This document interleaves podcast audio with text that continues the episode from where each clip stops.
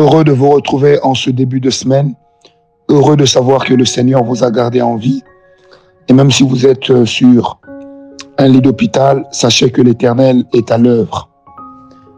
Bienvenue dans cette tranche de bénédiction matinale avec le serviteur de Dieu, avec l'esclave volontaire de Jésus-Christ, Francis Ngawala.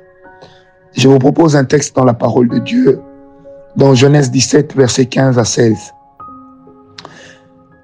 Dieu dit à Abraham, tu ne donneras plus à Sarai, ta femme, le nom de Sarai, mais son nom sera Sarah. Je la bénirai et je te donnerai d'elle un fils. Je la bénirai et elle deviendra des nations, des rois et des peuples sortiront d'elle. Bien aimé, lorsque nous lisons cette parole, bizarrement, ça nous rappelle un peu l'histoire d'Abraham. L'Éternel commence par dire à Abraham que le nom de ta femme doit changer. Elle ne doit plus s'appeler Sarai, ça veut dire celle qui rit. Mais on doit l'appeler Sarah, qui veut dire la princesse. Ça veut dire celle qui reçoit les honneurs. Celle dont on contemple la gloire. Celle dont on contemple le rayonnement. Celle dont on contemple la position.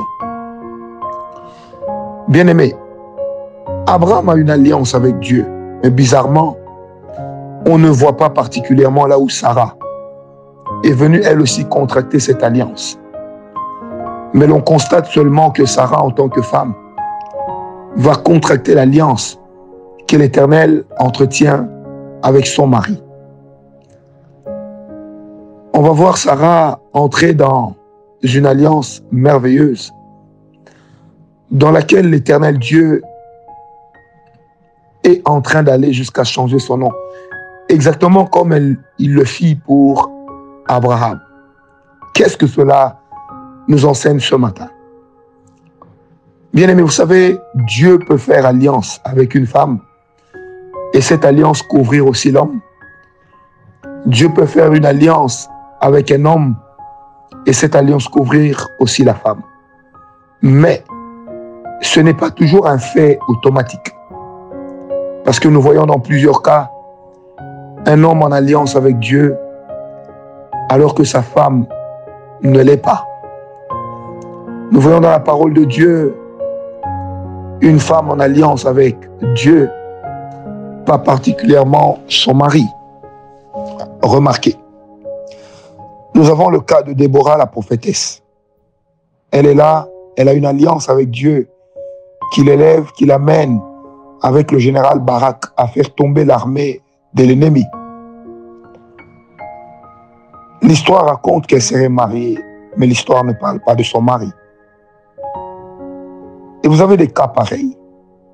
On parle d'Aaron, avec qui Dieu entre en alliance. L'Éternel lui donne le sacerdoce, mais l'Éternel ne le donne pas à son épouse.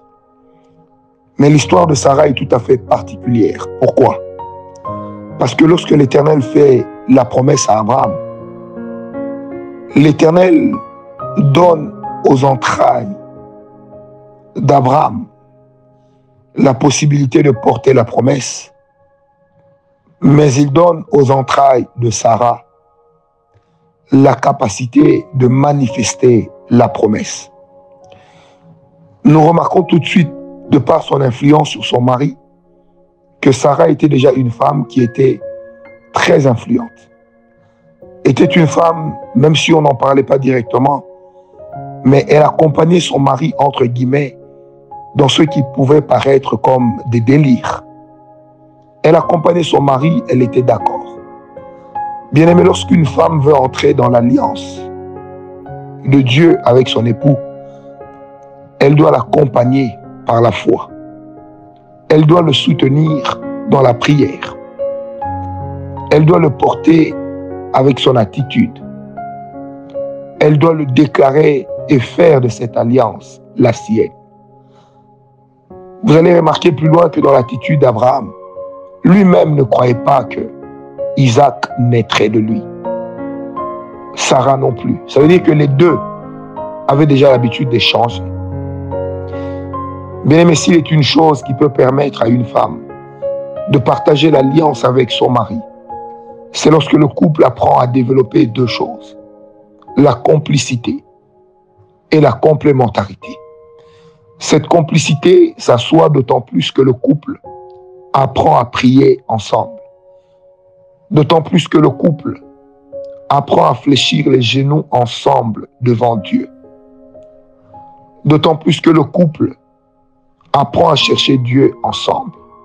Ce matin, j'aimerais te dire, papa, maman, et même si tu n'es pas marié, que tu le seras plus tard, sache que la prière en couple est une force.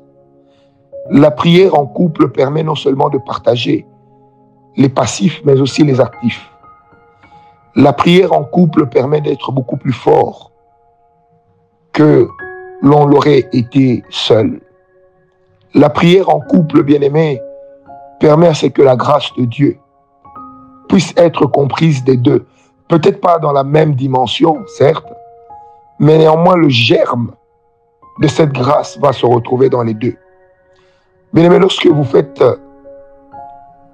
l'objet de promesses extraordinaires de la part de Dieu, sachez que l'Éternel deviendra alors capable d'écarter votre conjoint ou votre conjointe si celui-ci n'entre pas dans certaines choses. Parce que bien aimé, le combat qui naît dans le foyer est un combat que très peu gagnent, que très peu remportent. Mais lorsqu'on apprend à développer la complicité dans la prière, la complicité spirituelle, bien aimé, ça aide à pouvoir avancer. C'est pourquoi j'aimerais dire à une personne, arrête de sortir avec les maris d'autrui, Arrête de prendre les femmes d'autrui. Arrête ton adultère. Cette femme de l'extérieur, la seule alliance qui peut exister entre elle et toi ne peut être qu'une alliance démoniaque. Mais les alliances divines respectent les lois de Dieu. Les alliances divines respectent les principes de Dieu. Et Dieu, dans ses principes, a donné à un homme une femme, a donné à une femme un homme. Mais lorsque la complicité spirituelle s'installe, on devient capable de ressentir ce qui se passe dans la vie de l'autre, même lorsque celui-ci se retrouve à des milliers de kilomètres. On devient capable de porter dans la prière le ressenti de l'autre, parce que simplement l'on expérimente tout de suite que l'Éternel devient capable de nous parler de l'autre et de nous amener à porter non pas la vie de l'autre comme une écharde, mais comme une requête. C'est pourquoi, bien aimé, j'aimerais le dire ce matin, autant la femme sage bâtit son foyer, autant l'homme donne à sa femme les matériaux ou encore le matériel qui lui permettra de bâtir. Lorsque l'homme apprend à développer la complicité avec sa femme en tant que chef de famille, si celui-ci, bien sûr, connaît le Seigneur, cela va aider le couple à aller de l'avant. Cela va aider à ce que la complicité s'installe.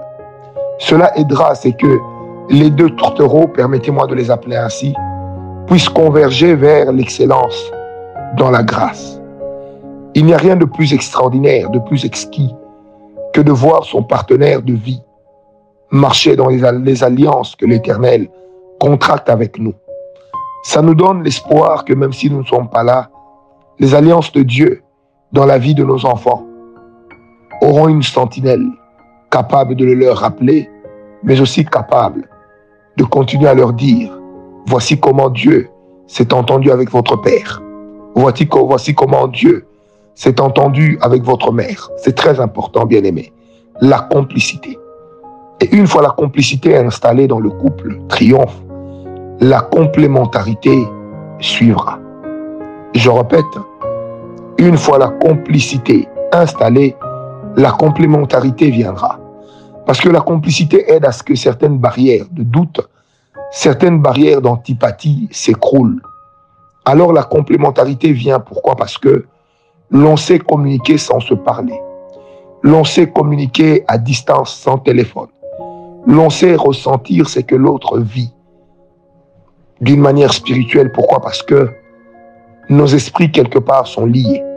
Le mariage va au-delà de la bague, va au-delà de l'anneau. Le mariage, c'est d'abord un contrat spirituel. Bien aimé, demain, je vous parlerai du contrat spirituel du mariage et des alliances idoines. Que Dieu vous bénisse, bien aimé. Que la grâce de Dieu marche avec vous, papa, maman, jeune homme, jeune fille. Toi qui n'es pas marié, sache que demain, lorsque tu devras te marier, il a de ces choses desquelles tu devras absolument tenir compte. Je t'en parlerai à partir de demain. Papa, maman, pourquoi est-ce que des fois quand le monsieur va dans l'occultisme, il se battra à Morticus pour que sa femme aussi puisse s'y retrouver? Pourquoi est-ce que la femme se battra pour que l'homme puisse s'y retrouver? Pourquoi est-ce que Satan, dans ses loges, a l'habitude de donner, de coller même à certains maris, à certaines femmes, des conjoints qui ne sont pas les leurs dans la vie? Parce que Satan aime court-circuiter ce que Dieu fait. Il aime singer, mais tout en voulant détruire les alliances de Dieu ou tout en détruisant les principes divins. Que la grâce de Dieu soit avec vous. Nous nous retrouvons demain. Paix et grâce. Paix et grâce. Paix et grâce. Paix et grâce. Heureuse semaine. Heureux mois. Heureuse vie. Et que des bénédictions en catastrophe se multiplient dans votre vie. Que ce mois soit un mois agréable. Que ce mois soit un mois de triomphe que ce mois soit un mois de grande bénédiction. Que ce mois vous apporte l'équilibre et la paix. Que durant ce mois, l'Éternel travaille avec vous tel qu'il ne l'a jamais fait. Et je demande aussi au Seigneur, particulièrement, de bénir tous nos partenaires durant ce mois. Tous nos partenaires de prière, tous nos partenaires financiers. Que Dieu vous localise, que la puissance de Dieu marche avec vous que l'Éternel puisse bénir votre fidélité et surtout ne pas l'oublier. Paix et grâce dans vos vies, paix et grâce dans vos ménages, paix et grâce dans vos foyers. Demeurez bénis.